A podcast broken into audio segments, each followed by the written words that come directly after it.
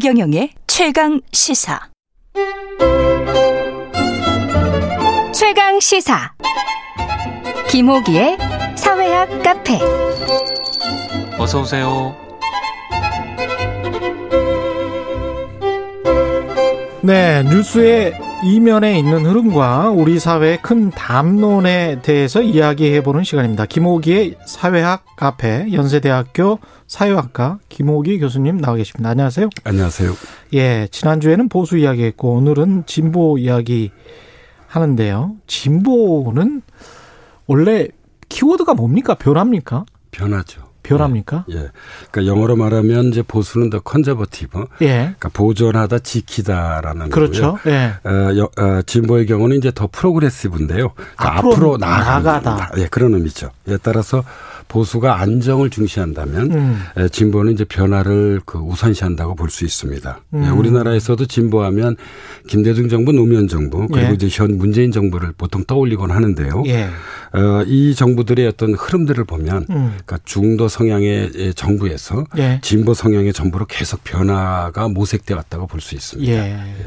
그 지난주에도 이제 서구의 보수와 한국의 보수를 비교를 해 주셨는데 한국의 진보 민주당을 진보라고 부를 수 있는지도 잘 모르겠고 학자분들마다 좀 엇갈리는 것 같은데 서구의 진보랑 좀 비교하면 어떻습니까? 그러니까 서구의 진보의 기원은 이제 개, 계몽주의와 마르크스주의에 있습니다. 예. 우리 뭐 고등학교 때나 뭐 대학교 때 이제 예. 많이 배우기도 하는데요. 예. 제2차 세계대전 이후에는 이제 정치적으로는 사회민주주의, 그 다음에 경제적으로는 케인주주의가 진보를 대변해 왔습니다. 음. 영국 노동당, 독일 사민당, 프랑스 사회당, 예. 그리고 좀 우리가 리버럴하다고 그러죠. 예. 자유주의적 성향이 있는 음. 미국의 민주당이 어떤 대표적인 진보 정당들이라고 볼 수 있습니다. 예. 그런데 우리나라 진보는 1960, 70년대 그러니까 예. 박정희 시대였죠. 음. 특히 70년대 유신 독재와 맞서 싸운 민주화 세력에 의해서 어, 그 주도됐습니다. 예. 예, 이들의 핵심 논리는 우리나라의 정치 구도는 첫 번째로 이제 민주대 반민주 구도로 이루어졌다는 것이고요. 음. 두 번째로는 바로 그렇기 때문에 민주주의를 구현하는 것이 시대사적 과제라고 봤습니다. 예. 요게 이제 서구 와 우리나라의 어떤 진보의 그렇죠. 뭐 같은 점이기도 하고 뭐 다른 점이기도 합니다. 역사 때문에 그렇게 이제 생각을 하게 된 거네요. 예. 그런데 이제 이 정의당 같은 경우에는 제가 보기에 이런 표현이 어떨지 모르겠지만 순수 진보에 가깝습니다. 순수 진보. 어, 예. 예. 그리고 이제 민주당 경우는 예. 일종의 이제 중도 진보죠. 하이브리드 진보. 예. 어, 그 정의당 같은 경우는 이제 99년도에 우리 예. 시민님도 잘 알고 계시겠습니다만 민주노동당에 예. 99년도에 창당됐거든요. 예, 예. 이 그 기원을 두고 있죠. 음. 정의당 노선은 어, 저희들이 보기에는 전형적인 서구 사회민주주의 노선과 유사합니다. 음. 예. 그래서 이들은 순수 진보, 뭐 예. 경우에 따라서는 정통 진보라고 볼 수 있는데요. 예. 이 민주당 경우에는 이제 그 기원이 어이 이 6월 항쟁을 통해서 열린 민주화 시대 때 예. 바로 그때 이제 만들어진 정당이죠. 예. 평화민주당이라고 기억하실 겁니다. 예, 맞아요. 평민당. 예. 예, 평민당이 그 역사적 기원이라고 볼 수 있는데요. 음. 그러니까 김대중 노무현 문재인 정부에서 볼 수 있듯이 중도 진보에 가깝습니다. 아. 경제 정책은 좀 서구적 기준에서 보면 그러니까 사실 보수죠. 이제 예, 보수 내지는 중도에 가깝고 예. 반면에 그러나 이제 사회 정책은 진보적 성향이 분명한 것으로 보입니다. 예. 그래서 사회 정책이라고 하면 어떤 것들이 뭐 있나요? 복지 정책 같은 경우가 대표적인 복지 노동 정책? 예, 뭐 그런 예. 것이라고 볼 수 있죠. 예. 예. 그래서 어떤 사람들은 이제 민주당을 이제 중도 자유주의 정당이라고 뭐, 뭐 보는 경우도 있는데요. 예. 우리 뭐 어, 서강대 손호철 명- 명예교수가 대표적인 분인데 아. 네, 저 같은 예. 경우는 중도 진보 정당이지 않겠는가. 그리고 네. 조금 전에도 말씀드렸듯이 김대중 노무현 문재인 정부를 거치면서 예. 계속 중도에서 진보 쪽으로 이동해 오기도 했습니다. 이게 왔다 갔다 왔다 갔다 하는 거군요. 근데 예. 이렇게 약간 더 진보적이 됐다라고 보시는 겁니까? 예, 저는 지금 진보적이 됐다고 보고 있고요. 예. 여기에 이제 결정적인 예, 영향을 미친 것이 그러니까 복지 정책에 대한 과감한 수용과 추진입니다. 음. 우리나라 이제 복지 정책의 어떤 역사적 기점을 이룬 것이 2010년도 무상급식 논쟁입니다. 아, 예. 예, 그러면서 이제 복지가 당연히 국민들이 이, 그, 이, 이 받을 수 있는 권리라고 생각하는. 것이죠. 예, 예. 아. 예, 근데 이것을 주도했던 것은 이제, 에, 현재 민주당으로 대표되는 이른바 이제 민주화 세력이라고 할 수 있겠죠. 예. 그렇군요. 근데 이제 사실 재보궐 선거 이후에 어떤 뭐랄까요 그 전에 총선 때 보면 굉장히 득세할 것처럼 이렇게 생각이 되던데 그것도 또 아니란 말이죠. 지금 좀 지지세가 어, 지지부진한데. 예, 예, 제가 보기에 이제 두 가지 이유가 있어 보입니다. 예. 하나는 어, 이제 현실적인 정치 세력이 문재인 정부잖아요. 예. 예. 근데 이제 이 기대했던 만큼 정책적 역량을 보여주지 음. 못한 것으로 보입니다. 예. 특히 예. 부동산 정책 실패가 국민들의 실망과 분노를 일으켜 왔는데요. 음. 어, 어제 10일 부동산 전문 예, 리서치 업체 리얼투데이가 발표한 자료에 따르면 문재인 정부 4년간 서울 아파트값 상승률이 86.5% 87%에 예. 어, 에 달했습니다. 그리고 전국적으로 이제 62.2%를 기록했는데 음. 예. 에, 이 적지 않은 국민들로부터 혹시 무능하지 않은가 하는 의구심을 음. 불러일으켰던 거 하나고요. 예. 또 다른 하나는 문재인 정부가 내건 국가 비전은 정의로운 공정한 대한민국이었는데 예. 그런데 이제 조국 사, 장관 사태 등 그러니까 그동안 내로남불 음. 논란이 이제 불거지면서 스스로 내세운 비전을 스스로 좀 부정한 듯한 음. 것으로 보이는 것도 이제 또 다른 이유 중에 하나입니다. 즉 예. 다시 말씀드리자면 지지율 하락세 예, 예. 공정하지 않은가 하는 의구심이 현재 음. 예, 불러일으켜진 상태라고 어, 예, 할수 있겠습니다. 예. 청년 세대 같은 경우에 이제 특히 사실 재보궐선거에서 뚜렷하게 어떤 정치 세력으로 각인이 됐었던 것 같고 그렇게 보면 4050이 민주당을 지지하고 원래 이제 장노년층 쪽은 보수 쪽을 많이 지지했었던 거잖아요. 그러면 네, 예. 이제 청년 세대는 일종의 캐스팅 보트가 되는 겁니까? 예, 저 제가 보기에도 그렇습니다. 예. 그러니까 6070 세대가 보수라면 우리나라의 예. 대체적 흐름이요. 예. 4050 세대는 제가 조금 전에 말씀드렸던 민주화 세력 내지 민주화 세대와 음. 역사적인 어떤 그런 동질 경험을 가지고 있습니다. 동질적 음. 경험을. 예, 그래서 아주 절대적인 지지 세력이죠. 함께 해왔다. 예, 예. 예. 반면에 이제 2030 세대들은 좀 한 걸음 물러서서 음. 그 사실 이제 보수와 진보 사이에 놓여져 있는 세대라고 할 수 있을 것 같습니다. 그래서 예.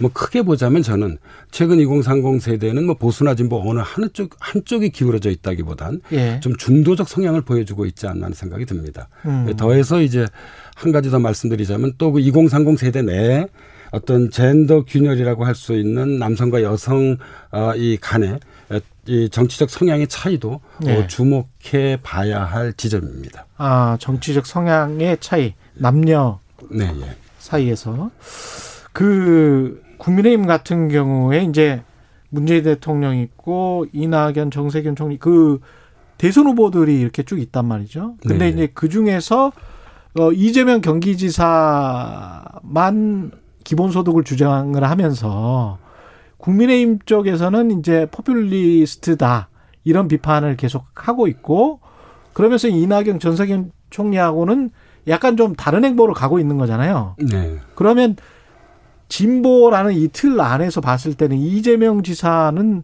그 국민의힘이 주장하는 것처럼 어떤 포퓰리스트 또는 어떤 진보의 어떤 또 다른 카테고리 이렇게 에, 놓을 수 있습니까? 어떻게 보세요? 그러니까 제가 보기에 이재명 지사의 정치 철학은 음. 에, 단서를 붙이자면요. 예. 21세기적 포퓰리즘과 닮아 있습니다. 21세기적 포퓰리즘. 예, 그러니까 예. 20세기적 포퓰리즘은 인기 영합주의였는데요. 예. 21세기적 포퓰리즘은 엘리트 대 국민이라고 하는 새로운 정치 균열을 부각시킵니다. 아. 예. 그러니까 21세 기준, 기준에서 보면 예. 예. 이 이재명 지사는 스페인 포데모스와 같은 진보적 포퓰리즘과 유사합니다. 아. 제가 이제 학문적 시각에서 말씀드리는 예. 겁니다.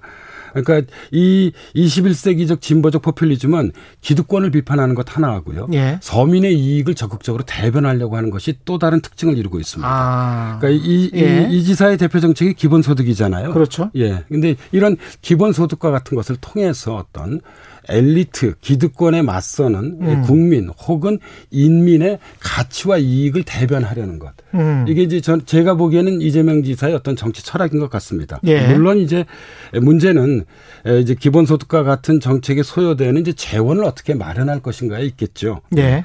어, 뭐 이제 이 점에서 저는 증세 없이 복지 없다는 주장에 좀 공감하는 편입니다. 음. 그러니까 양극화를 해결할 수 있는 방법은 더 많은 성장과 더 많은 복지 외에는 없습니다. 예. 근데 더 많은 복지를 위해서는 음. 증세가 예, 불가피하죠. 그래서 이제 증세에 대한 네. 국민적 합의가 저는 이제 우리 사회에서 우리나라에서 네. 매우 중요한 과제라고 좀 보는 편입니다. 근데 이제 증세도 또 우리가 복지할 때 보편적 복지, 선별적 복지 이야기하지만 네. 증세도 어떻게 보세요?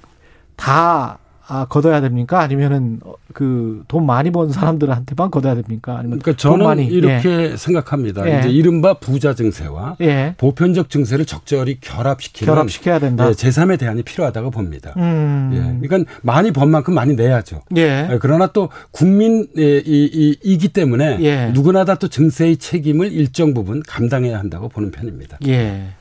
그 어떻게 보세요? 그 지난주에는 보수는 앞으로 어떻게 나가야 된다 이렇게 확실히 제시를 해주셨는데 진보는 그러면 진보의 철학과 비전은 어떻게 돼야 됩니까? 저는 어, 사유의 철학보다는 우리나라 현재 진보에게 필요한 것은 예. 행동의 철학인 것 같습니다. 행동의 철학. 예, 사회학자 막스 베버가 이제 이런 말을 합니다. 정치에서 예. 가장 중요한 것 중에 하나는 책임 윤리다. 정, 정치는 예. 다른 것하고 달리 문제를 해결하고 결과로서 음. 자신을 증명해야 한다고 강조한 바 있습니다. 예. 그러니까 진보의 이상이라고 하는 것은 더 나은 사회, 어떤 그런 전진하는 그런 이 국가의 모습을 보여주는 것인데요. 예. 이런 진보의 이념과 이상에 대해 반대하는 전 국민들은 없을 거라고 생각합니다. 그런데 예. 이런 진보적 이상을 추구하는 정치가라면 그 누구라 하더라도 음. 문제 해결 능력을 선보여야 한다고 생각합니다. 음. 문제 해결 능력의 다른 말이 저는 실력이자 유능함이라고 생각합니다. 예. 다시 말씀드리자면 실력을 갖춘 유능한 진보 이런 행동의 철학이 음. 어떤 진 우리 한국 사회에서 요구되는 음. 어떤 진보의 어떤 그런 핵심적인 철학이지 않을까. 음. 현재적 시점에선 그렇게 볼 수 있다고 생각하는 편입니다. 실천해라. 예, 유능하게 실천해라. 뭐 이런 예. 말씀이시네요. 예. 청취자 김영성 님, 요즘은 진보가 보수 같기도 하고 보수가 진보 같기도 하고요. 최혜자님, 보수 진보 편가르지 말고 사안에 따라 실용주의로 가야 한다는 생각이 듭니다. 그 말씀을 여쭤보고 싶어요. 그러니까 내년 3월 대선 남았는데 보수 대 진보가 이렇게 팽팽히 맞서 맞서는데 이분 생각처럼 이제 실용주로 가야 된다. 또 어떤 분들은 뭐 공정의 담론이다. 뭐 이렇게 이야기를 하잖아요. 근데 어떤 하나의 가치로 우리가 평가하기는 좀 힘들 것 같고 내년 대선의 어떤 담론은 뭐가 돼야 된다고 보십니까? 진보와 보수를 다 아우르는 어, 저는 뭐 조금 전에 말씀하셨던 예. 분들 의견을 좀 존중해서 이야기 드려보자면 예. 세 가지라고 봅니다. 아, 첫 번째는 공정이고요. 음. 어, 그리고 이제 두 번째로는 좀 문제 해결의 그런 실용성 이런 것들이 아, 매우. 매우 중요한 예. 것 같고요. 예. 예. 그리고 세 번째로는 어, 보수 진보를 좀 넘어서서 예. 우리 사회가 아, 진정한 선진국으로 좀 발돋움할 수 있는 최근에 음. 우리 선도 국가에 대한 그런 토론도 많이 있지 예. 않습니까? 예. 예. 예. 그런 비전이 좀 제시되길 바라고 있습니다. 예, 알겠습니다. 여기까지 듣겠습니다. 말씀 감사하고요. 지금까지 연세대학교 사회학과 김호기 교수였습니다. 고맙습니다. 네, 감사합니다. 예, KBS 라디오 최경의 최강 시사 듣고 계신 지금 시각은 8시 43분입니다.